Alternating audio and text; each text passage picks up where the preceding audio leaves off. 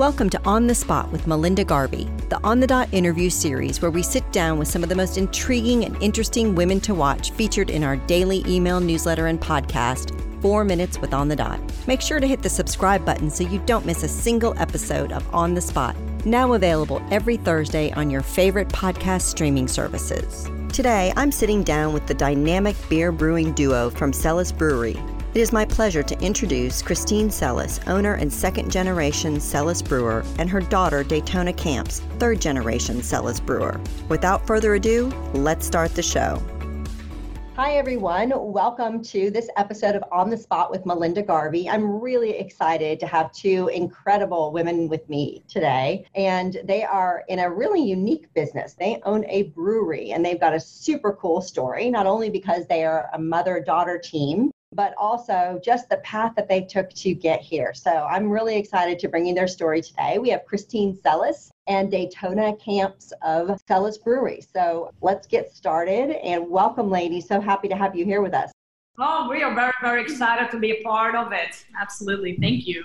So, you guys are not only unique as entrepreneurs because you have a family business, right? Mm-hmm. It's really interesting though, because that family business was not handed down to you in the traditional way, right? When you think of a family business that's been in the family a long time, you guys had to go through a little bit of a different path. So I'd love for you just to tell our listeners today that path because I think it's important to sort of set the tone for the type of women entrepreneurs that you all are. Absolutely. I mean, it is such a unique story. And we come all the way from Belgium so my dad was the one who revived the Belgian wit beer in 1965. And don't forget, I mean, that beer style was extinct for 10 years before that. So when he rebuilt that beer style, I mean, people were excited. When my dad actually retired in 1989, now I'm jumping the gun a little bit here because it's such a long, long story and it's an amazing story, really. So when my dad retired at the age of 65 in 1989, he wanted to build another brewery in the United States, in Austin, Texas, because there was no craft brewery in Texas. And when we built the brewery here, people were so excited. Now, all of a sudden, you know, Austin was going to get its first brewery. People could come and check out what a brewery is all about and taste Uh, a beer brewed locally here. So when we grew so fast in 95, we made a partnership with one of the three big brewers and things unfortunately didn't work out between us. So we sold the brewery to them in 2000, and then in 2001 they shut the brewery down, and then all of a sudden, you know, the wit beer went away as well in Texas. That is. So I had to wait 17 years to start brewing again and continuing actually the legacy of my dad. Which is also really important is that you know, my daughter wanted to be a part of this. She wanted to continue her grandfather's legacy. So it is a continuation now of the family and also brewing techniques. So when your dad had the brewery before, when he brought it to Austin, how old were you, Christine? Oh, my, uh, my dad started uh, when I was four years old. And then I was in my 20s when I came over here. And when all this went down, I guess 17 years ago, right? Daytona, how old were you at that time? So I was born in 94 and Celis Brewery was opened in 92. So yeah, I was two years old when she opened up this one. I was 23, so a year ago. That's awesome. And so I guess I would love to just hear from you to to talk a little bit about this desire to sort of carry on. I mean, obviously you were two, you didn't really know. I mean, you've heard the stories, but tell me a little bit about your path to entrepreneurship and what made you decide to kind of jump on this bandwagon with your mom and really bring the brewery back.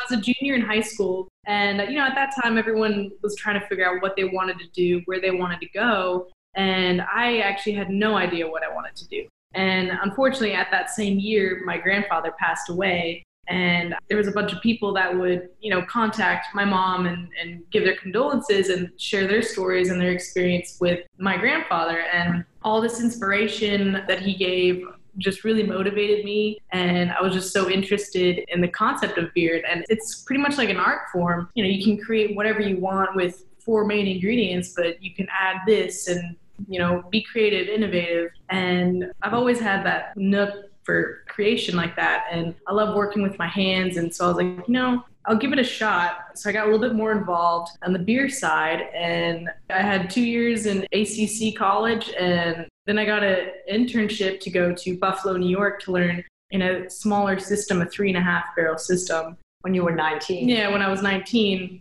It was going to be for three months, but I loved it so much I stayed for a year, and I, and I kept begging to stay a little longer. But my mom uh, brought me back to Austin, and I worked for a brew pub for two years, and then now I'm at Celis.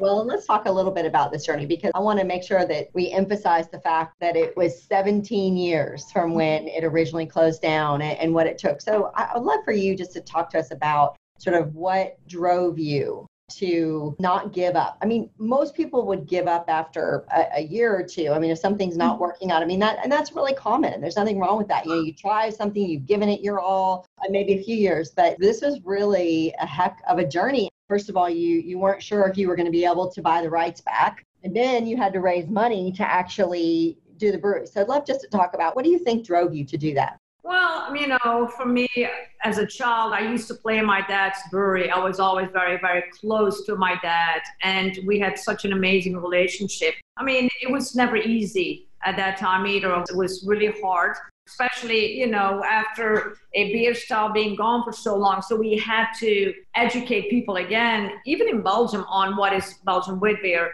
So as the brewery was growing, you know, a fire happened actually and while my parents were in the US, and I still remember exactly the day that my dad came back and looked at, you know, the ruins actually of the half burnt out brewery. And my dad, I mean, he had that drive in his face that is like, I am not going to give up. I don't have the money to rebuild this brewery, but I owe that to the people to rebuild this brewery that made me be here and make this as a big brewery. And and also we wanted to do that for the town of Hoegaarden so it's like, no matter what, I am not going to give up. And, and I saw how hard you fought to rebuild this brewery and find the right partner, basically. And so my dad was always a go getter. No matter what odds are in front of him, he would always find a way to overcome. And no matter how, how hard it was, no matter how long it would take, he would never give up. And I think by having such an amazing mentor, that that's all what I saw. He was a very driven man and, you know, after that, my dad passed away in 2011. I really wanted to continue his legacy because I, I wanted to make sure that he did not got forgotten. Because many times people forget you know, over time, you know, out of sight, out of mind, they say. I wanted to make sure that that was not going to happen because he contributed too much to the culture, not just in, in Texas or the US, but actually worldwide. I'm not going to say that if he wasn't here, if we didn't start this brewery, the, the craft beer revolution like it is right now would have never happened. It would have been probably a little bit different. So I think that we contributed so much to this, or he contributed so much to that culture that there was no matter what. I mean, it was going to happen. And sometimes, you know, no matter what it takes, you need to get it done and you fight harder. And if you get a no this time, well, there might be a yes the next round. Every no is just one step closer to yes, as they say. Right? Yeah, absolutely. And I want to talk a little bit about this. Sheryl Sandberg lean in study that she did about women in the workplace recently came out, the updated. And one of the areas talks about women that struggle in the workplace because they're the only, right? They look around them and they don't see other women that are doing what they're doing. And it's hard to see, wow, what's my trajectory? What's my mm-hmm. path? if I don't see those other women that look like me and they often feel isolated. So obviously you are two women in an arguably male dominated field. So I'd love just to sort of understand, you know, your path as women and how you sort of overcome that possible feeling of being the, the only and thrive as a woman. Well, when I started in the 90s here, you know, that's when it was a no go. You know, women were absolutely not accepted in the brewing industry it was so hard to find a woman in that field. Now that we are 2018, now you're going to find a whole lot more brewers. It's so much more accepted. And actually, there's a lot of men that really appreciate women being in this field. Also, we have the privilege of, of having much more taste. For example, in the big breweries, the sensory team that they have, it's pretty much all women because we have much more refined palate than men do.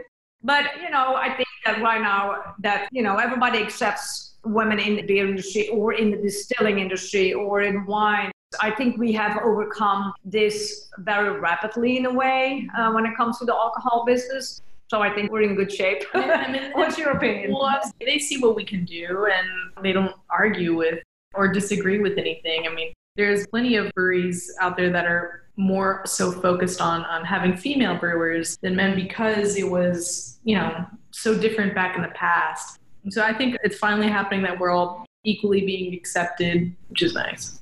Yeah, but even when we had the brewery in the 90s, for me, there was never a an issue. You just work your way through it and you prove yourself that you can do it. And even better yet, you can do even a better job. So to me, um, you know, it, it was never a real issue. And I think also when I see that many times when she start talking about brewing experience and goes really into the nitty gritty. And then, you know, the guys were like, oh my God, she does know how to brew beer. So all of a sudden they're like with their mouth open, like, ah, oh, wow, okay, I, I just hold my peace. I'm not going to say anything anymore because they do know what they're talking about.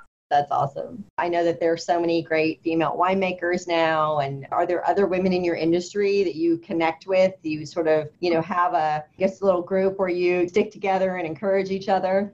Oh, absolutely. I mean, Austin's very friendly groups. Like Pink Boots Society is mm-hmm. worldwide, mm-hmm. and every year in March we collaborate and brew the same type of beer all around the world. Like the last Tuesdays of every month, we would meet up, and it's it's just nice to encourage everyone and say, you know, maybe this one group of guys is you know not understanding but doesn't matter you're doing what you're going to do and you enjoy it so keep going and you know we educate each other and it's really fun and it's interesting because one of the biggest questions I get asked all the time when I'm speaking is, how do I find my tribe? And I think that it's really, really important for women. And I think that sometimes women that are in, for example, women in tech, you know, often feel really siloed and that they don't have that. So I think it's great. And it is part of sort of that secret sauce for women, like really banding together and supporting mm-hmm. each other. And it's not about being against men but there is something about that camaraderie and really feeling like you've got other women that are like you that can think like you and taste like you right? They have those taste buds that are more honed and refined so it's probably great to get their opinion on things.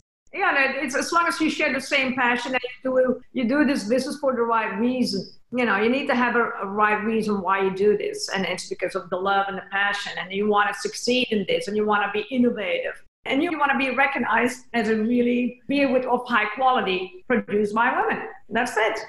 That's right. That's awesome. So let's talk a little bit about just some of the challenges that you face. I think that a lot of our learning comes from, you know, those challenges. And are there some, I mean, I know that obviously there are a lot. I mean, look, every day I have challenges, but are there some particular things that you overcame that you feel like really defined who you are and your sort of entrepreneurial journey?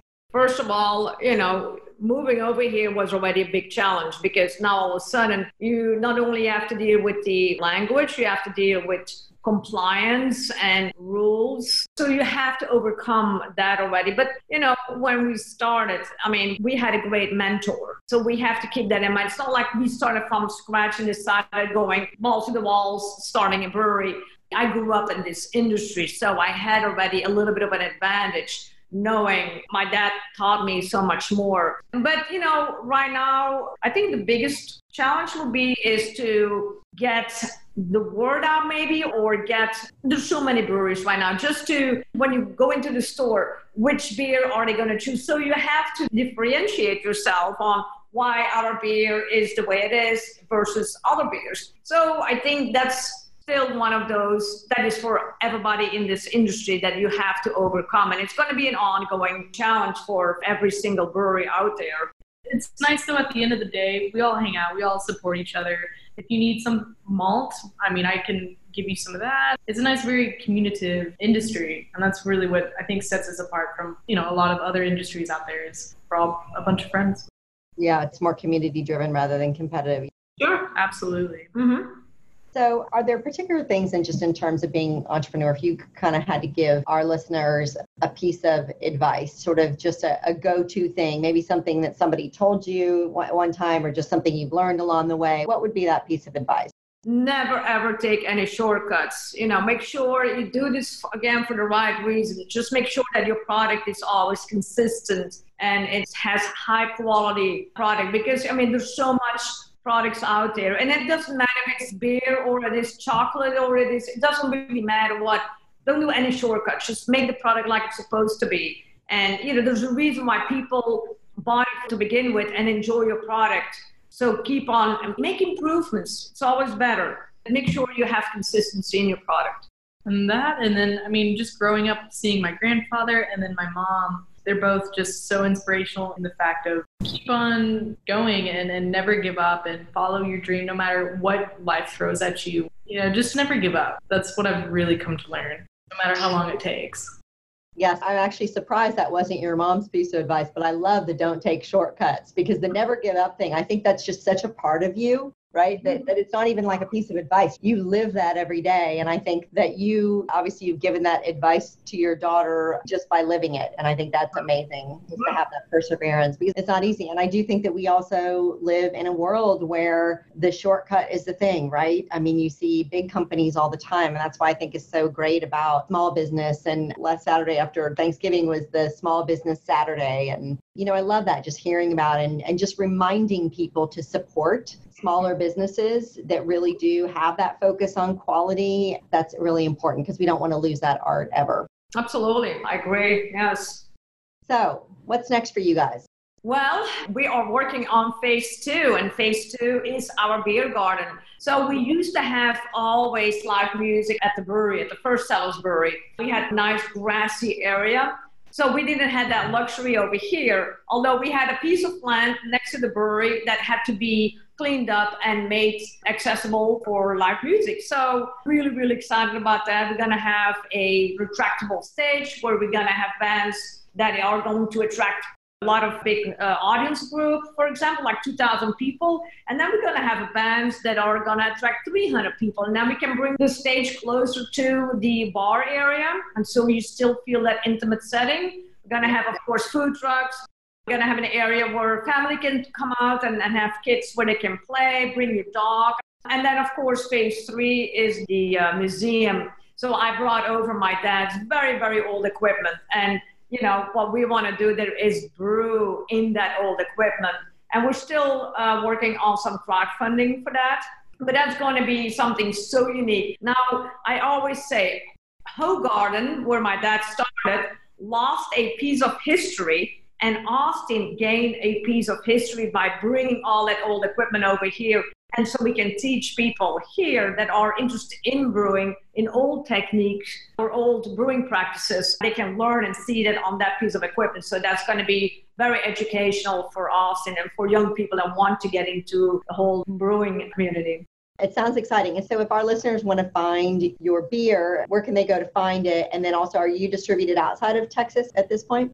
Well, we are distributed in Texas and then we are in Japan and Korea. Oh. you know, the reason is because they used to import already my dad's beer over there. And when they found out that we started this brewery from the family and it with our proprietary strain and the old recipes from my dad, they wanted to have the beer back. So instead of giving that up, you know, we uh, decided on selling beer in Japan and Korea, and it's amazing the craft beer market over there, especially for wheat beer. Belgian style wheat beer is amazing over there. Mm. Yeah. Oh, interesting. Is your goal to be nationwide and global at some point, or? Oh, yeah, for long term, of course. You know, that's I think because my dad contributed so much to this craft beer world that I, I would like to. First, I want to focus on Texas and then we'll see what next steps brings. But yeah, you want to tell her also where they can find the beer? Yeah, so we have our package and then draft available. The packages, you know, HEB Spec's, Whole Foods, Twin Liquors, gas stations, anywhere where they sell beer, craft beer, almost guaranteed to find us there. And if not, let me know. No, that's wonderful. Well, congratulations to both of you. I know it has been a long journey, but a journey filled with a lot of love and how fun that you all get to work together and to bring this dream back to life. So, congratulations, and we'll be excited to follow you and everything that you do next. Yeah, I would love to invite you and then come and check out the brewery. When you walk in here, it's a feel of accomplishment and also it has a story. When people walk in, they're like, oh my God, this is not like your everyday brewery. And everyday breweries is perfectly fine. But we have such a, a rich story, and the beer is good too. So, you know, yeah. You can feel the story come alive. I love that. Oh, wonderful. Well, thank you so much. And like I said, we're excited for all the things that you do next. Absolutely. Thank well, thank you. Bye bye. Looking for more inspiration, advice, and direction? Subscribe to our daily email newsletter and podcast, Four Minutes with On the Dot, where we provide you with the tools and motivation you need to get out there and be the badass boss you are meant to be. Tune in to next week's episode when we sit down with the incredible Brittany Packnett, known for her work for Teach for America co host of Crooked Media's Pod Save the People podcast, an outspoken intersectional Black Lives Matter activist. Share On the Dot with your tribe. Like, subscribe, and share onthedotwoman.com, iTunes, Spotify, Google Play Music, or wherever you stream your favorite pods.